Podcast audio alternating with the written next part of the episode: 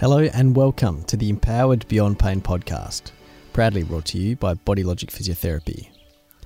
As we transition into the second half of season one, we thought we'd let you know that we're moving to fortnightly releases of the podcast. We're doing this to give ourselves a bit more breathing room to keep producing high quality episodes for you. As you may know from episode 3, where we talked about who we are, why we're doing a podcast, and our conflicts of interest, we're doing this project outside of our usual working hours.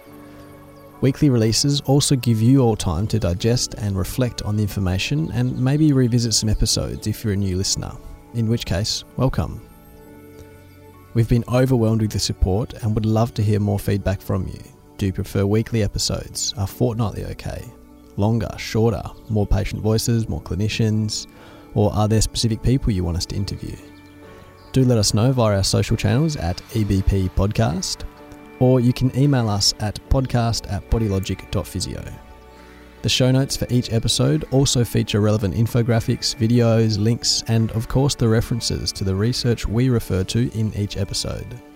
You can find them all at www.bodylogic.physio forward slash podcast.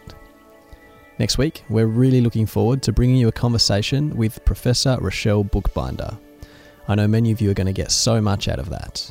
But until then, we'll leave you with a bit more of our amazing podcast soundtrack, generously donated by Fervent and Cash, titled Rebirth.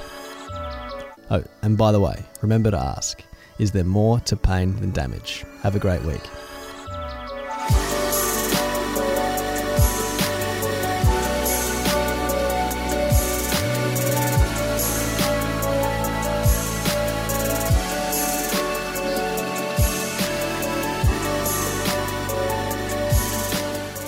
Please note, what you heard on this episode of Empowered Beyond Pain is strictly for information purposes only and does not substitute individualised care from a trusted and licensed health professional.